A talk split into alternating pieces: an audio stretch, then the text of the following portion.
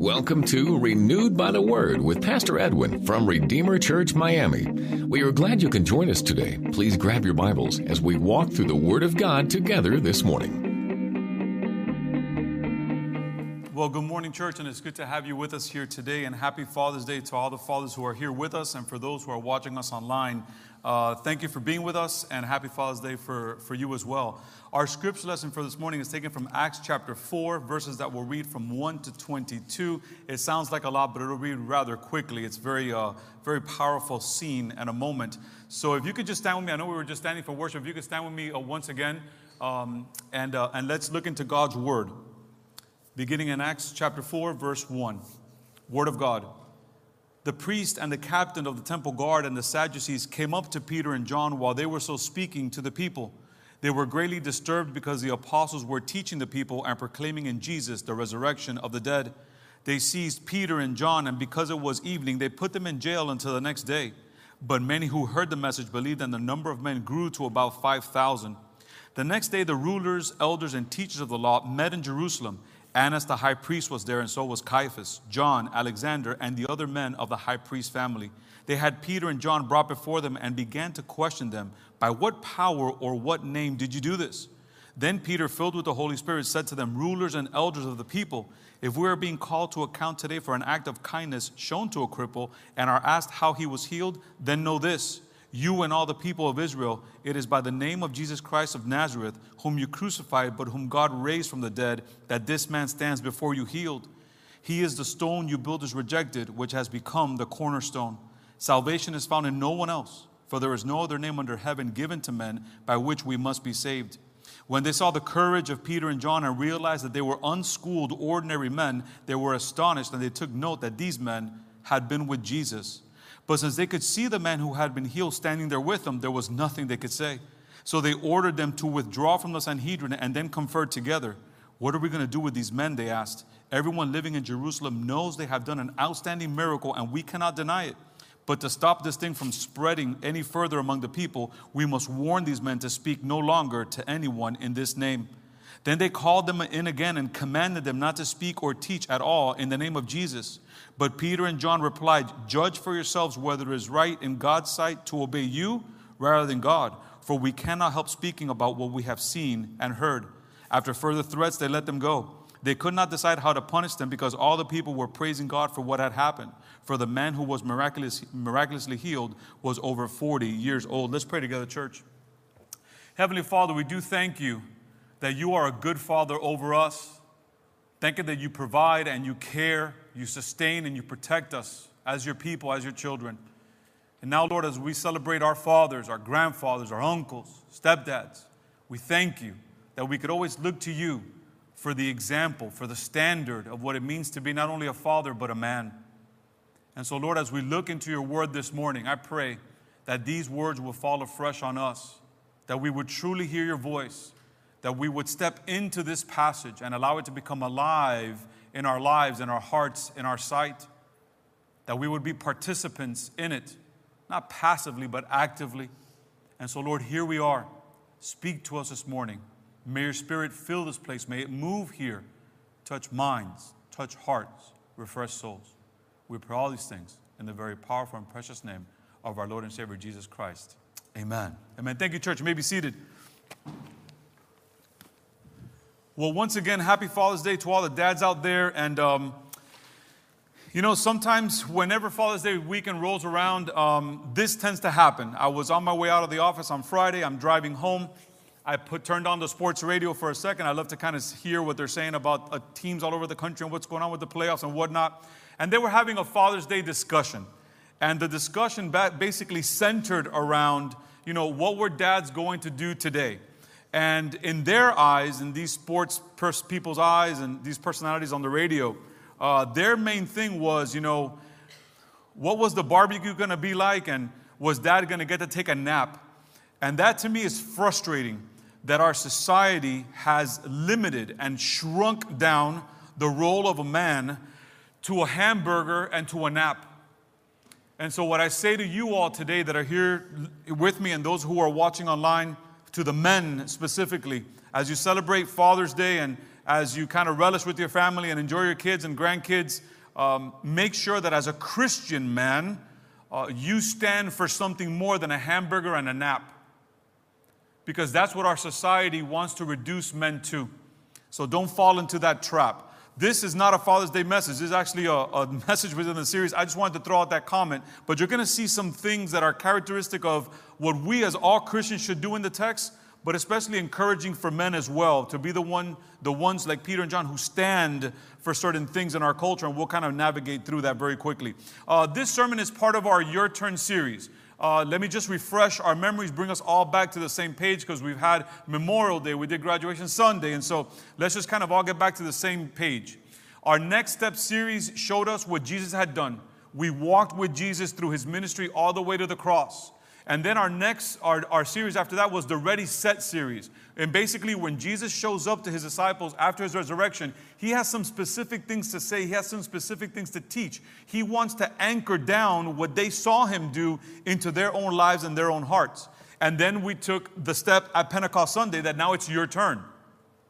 Jesus is not here, at least physically, anymore with the disciples. He sends the Holy Spirit on Pentecost Sunday. They are filled, they are indwelt, and now from what they saw Jesus do and from their one on one encounters, they realize that they have something to say.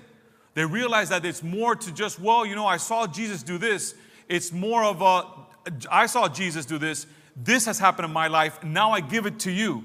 And so that's why this series is entitled Your Turn, as in now it's your turn to take the steps that Peter and John took to stand for Jesus in an age and in a moment in our country where we desperately need Jesus more than ever before some of the chaos, some of the violence, a lot of it, a lot of it would be quelled and helped by the name of Jesus being spoken, and we'll kind of dabble in and out of that uh, this morning. So here's, let's start this morning then. We'll, the first, we'll talk about the resistance. So I think we have a picture to show you. Um, last week, uh, even though it was graduation Sunday, we talked about the healing of the lame man. There was a beautiful, massive gate, 75 foot tall doors uh, layered in Corinthian bronze, and there at, at one of the corners of the temple, there was a lame man that was always brought to the same gate every single day for 40 years. You saw his age revealed to you here in this particular text. So imagine, and I know that everyone here lives in different parts of the city. There's always that one individual who is standing at the at the, the intersection close to your house. You see that homeless person every single time you pass by there, or you put some gas in the car, or you go to the market, and it's kind of like their corner. It's kind of like their little space. Everyone kind of knows them and recognizes their face and helps them out. Well, same thing with this guy. For 40 years, he's been brought since he was a boy to beg at this particular gate because he's lame. He can't walk. And so Peter and John are on their way to worship, and this, this picture you see behind me is kind of an artist's painting of what it would, would have looked like when you walked in through those gates you would have been in basically the court of the Gentiles, heading into the court of the women. Remember, a square within a square within a square within a square was the temple. And so you're on the outer edge, and the court of the Gentiles is where there was a lot of traffic, a lot of people coming and going. Then there would have been a small little wall gate, women, gate, small little wall gate, men, and then the priests. And then you can see the, the larger structure behind that in the painting there is kind of the Holy of Holies, where the sacrifices were, were done and the, the presence of God was said to be dwell in the back room of that particular building. So the miracle takes place in a place like this, where these two long hallways kind of meet at a corner in the temple, and there was just a massive crowd. And so Peter and John are on their way to pray, which is what we preached about last week. They're on their way in. This man identifies them out in the crowd kind of looks at them, hoping that they'll have some silver, gold, some bread, some food. And he starts to kind of ask them directly, Do you have anything to give? And so Peter and John approach the man. and when they see him face to face, Peter says, You know, look at me. So you can kind of imagine Peter kneeling down to where this man is laying down and looking him right in the eye, coming up nose to nose with this man. And he tells him one of the most beautiful, powerful phrases in all of Scripture Silver and gold I do not have, but what I do have I give to you. In the name of Jesus Christ, walk. And he takes him by the right hand, as Jesus had always taken people by the right hand, lifts him up, and the man starts to praise God and jump up and down. His legs are working, uh, his ankles are strong, uh, the scripture says. And all of a sudden, as you can imagine, if someone was jumping up and down in that scene that you see here behind me, for those of you at home, you're probably seeing it right here next to me. If you start jumping up and down and you start yelling and screaming, it's going to echo when people come over and Peter preaches to the people. What we catch here in this text is the tail end of the preaching. Peter is interrupted because the Sadducees, uh, which were kind of the political, they were they're not really religious. they're associated with the religious parties, but they're more political than anything else. They wanted a nice place with Rome. They didn't want to upset the order. They were a minority that had a lot of influence, and we'll talk about that more in a second. Along with the captain of the temple, which is basically the security guard, they come running over to see what on earth is going on. There's a guy screaming and yelling. There's somebody who's speaking. There's a massive crowd there, and they kind of put a halt on the whole thing. Let's apply.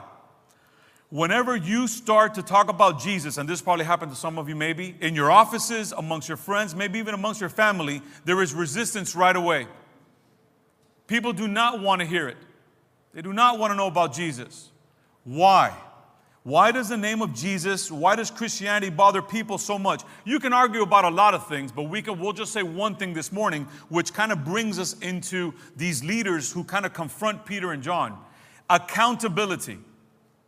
You realize when you follow Christ, you realize when you speak of Jesus, when you preach the Word of God, that you are accountable to somebody, and we do not like that as human beings. We like to be free to do what we want, to say what we want, to live how we want, but then we keep running into the Bible. And that little book just keeps bothering us and gnawing at us because it keeps telling us that there's certain things that God likes and there are certain things that He doesn't like. But it so goes against our desire to be free and say and do whatever we want, thinking that we're free when in essence we really are accountable to God. All our actions, all of our words, all of our deeds, all of our opinions, all of our thoughts are before the Lord at all times. We are an open book to Him. There is nothing to hide. And so when we start to speak that name, there are going to be people like the temple guard and like the Sadducees, let's put that in quotes, who are going to come into your life and resist you. And they're going to say, don't speak about Jesus anymore. We don't talk about that here. Let's leave that conversation for another day. Well, you know, you have your opinion, I have mine. Well, you have your point of view, I have mine. We're going to talk about that more in just one second. But nonetheless, be prepared for the resistance. Be prepared for people who will push back and they won't want to hear. And sometimes it's not so much that they have hard hearts, it's not so much that maybe they had a bad experience in church, it's that they simply do not want to be accountable, which brings us to the Sadducees. You see, here's this group of, of people. You had the Pharisees, you had the Sadducees, elders, teachers of the law. Together, when you put these guys together, they make up the Sanhedrin. In other words, the Supreme Court of the Jews. They're the ones that ran the country. Rome is running the country, but they're kind of micromanaging. They're, they're on a day to day basis, they're the ones who decide things for the country.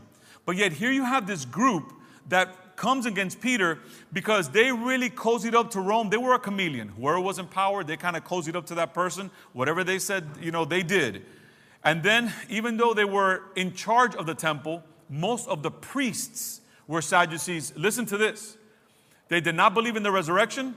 They did not believe in angels. They did not, they did not believe in demons or the supernatural. And those are the priests who are running the temple. Can you see now why Israel is lost? Why she can't recognize Jesus even though she's walking through, he's walking down their, their paths and their streets? Is because the men who were in charge of worship, the men who were in charge of bringing Israel to God, were the ones who did not believe in more than half the Bible. And when you ask yourself, how did our country arrive at this point? Let's just point the, ping, let's point the finger at us. Society can do what it wants to do. There's going to be trends, there's going to be uh, important people who influence and say things and do things.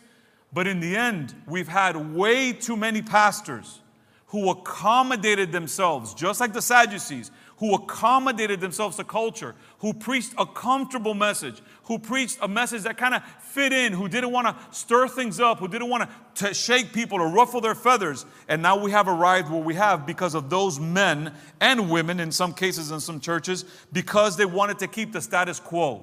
Now let's talk about our country for two seconds because this allows us to speak into the moment what we're in. And I don't think I, I don't think there will be much of an argument. I think you would agree with me there is a very small minority in our nation that is jumping up and down and making a lot of noise who wants to tell the majority what to do. Just like the Sadducees. The Sadducees were a small little group, they didn't believe in much, but the Pharisees were kind of the religious fanatics. The elders were just important families. The scribes were the ones who were staring at the law, copying it the whole time. And then you had these guys over here. And they were the smallest ones of these four groups that made up the Sanhedrin, but they were the ones that shouted the loudest. And so, what I say to you today is this, church. It doesn't matter what somebody shouts, and it doesn't matter what someone keeps posting on Facebook or on Instagram. The truth of Christ is the truth. We're going to talk about that more in just one second. It is the truth, it is what it is. If you want to disagree with it, that's fine. But in the, in the end, the one who is right is God. And the one who is right is God's word.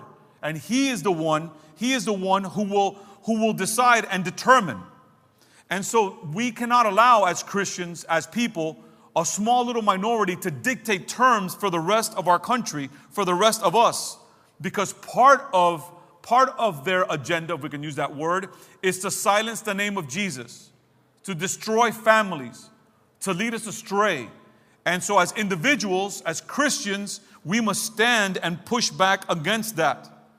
And now, these people, for the first time, were realizing that not only were there 3,000 people who, who Peter, in his first sermon, had brought into the church, but 3,000 people with wives and with kids was already five or 6,000. And now they're counting just 5,000 men. And if you add the moms and if you add the kids, you have a church on your hands of 10, 12, 13, 14,000 people, and that is something to be respected. We need to regain the church's voice in our nation, church. But it's going to be costly because we've given up a lot of ground over the years. So to take back every single inch and every single foot that we've surrendered is going to be costly, but we must be prepared to pay the price just like Peter and John were prepared to pay the price that day. Our second point, the name. I love verse 7. It says, They had Peter and John brought before them. They put them in jail, hoping that that would kind of scare them a little bit. So they brought him out the next morning. The, the lame guy who walks now is next to them. He spent the night in jail with them too. No good deed goes unpunished, as they say. It says, and began to question them, By what power or by what name did you do this? Trick question. Because in Deuteronomy 13, any other name except the name of Yahweh gets you killed. So when they're saying this to them, they're hoping to kind of catch them. Now, just for a second, I want you just for a second to put yourself in the shoes of Peter and John, just for two seconds, and the lame guy who's standing here next to them, probably hiding behind them at this point. You have the high priest in front of you. This is the man who runs the religious life of the country. He's sitting right in the center. His father in law is right next to them. He's kind of the power behind the throne, kind of a Sopranos kind of a thing going on here. Okay, so they're both together right here. Then you have some of the elders here on a, and they always sat in a U shape, in, a, in, in several U shapes. You have some of the elders, which were the important families in Israel, bam, bam, bam, bam. Then you had the Pharisees, who were mostly the scribes, the teachers of the law, another U. And then you had the Sadducees. So here you have two fishermen, two fishermen standing before the most powerful, the wealthiest, the smartest individuals that their society had to present. And let me just remind you, even though it's been a couple of months now, that those U-shaped, those people sitting in these U-shaped kind of half circles are the same group that killed Jesus Christ. That's who they are facing. That's who they are coming up against. And here is Peter and he is speaking out against them. And he sits and he says, Because you killed them.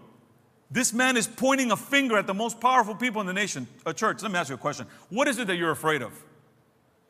What are you afraid of in sharing your faith? Are you afraid you're going to lose a couple of friends? Would you rather lose a friend or two, or would you rather lose eternity? Because Jesus is very clear. If you speak of me before men, I will speak your name before the Father.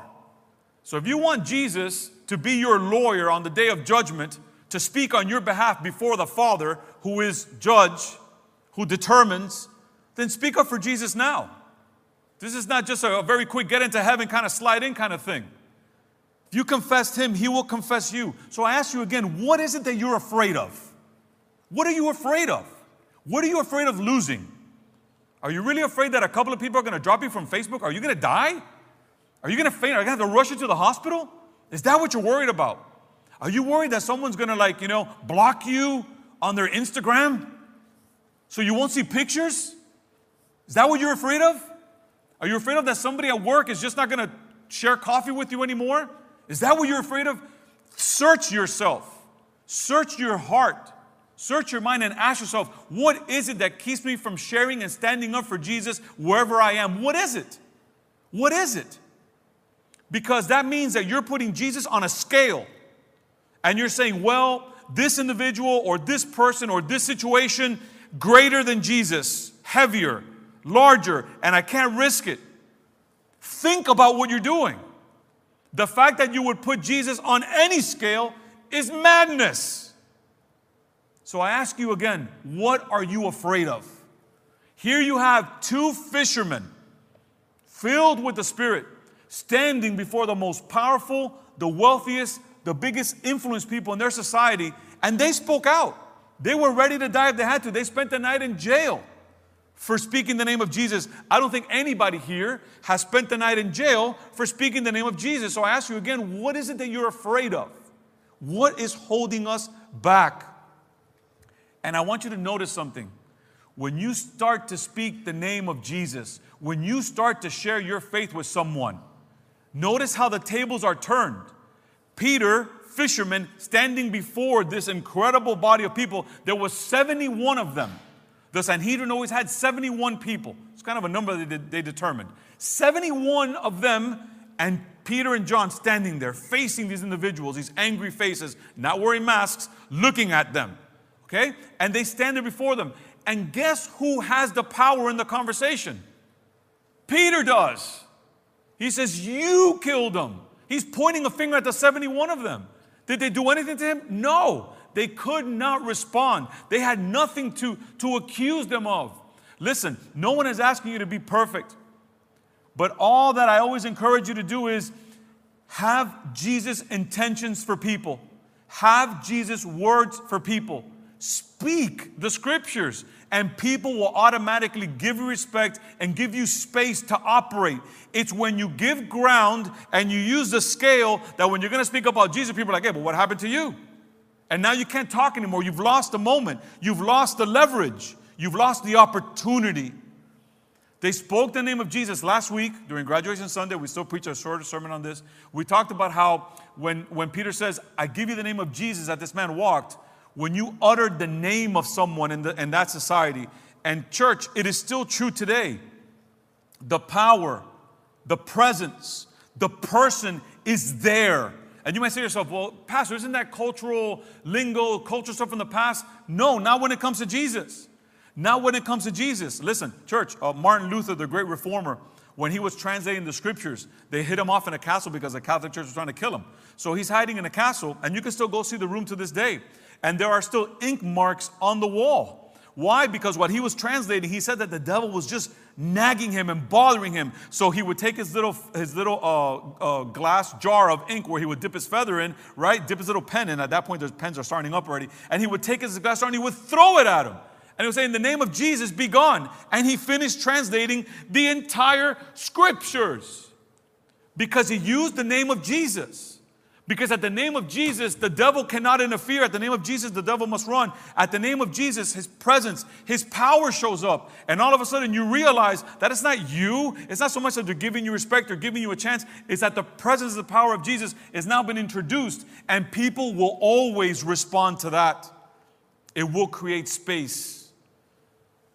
Call on the name of Jesus, church and watch things begin to change and watch people begin to listen.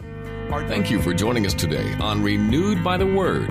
Our desire and hope is that your time in the Word with Pastor Edwin will continue God's renewal in your entire person and life. For more information about Redeemer Church Miami and Pastor Edwin, visit their website, redeemerchurchmiami.org. That's redeemerchurchmiami.org. May God bless you richly, and we look forward to being with you next week.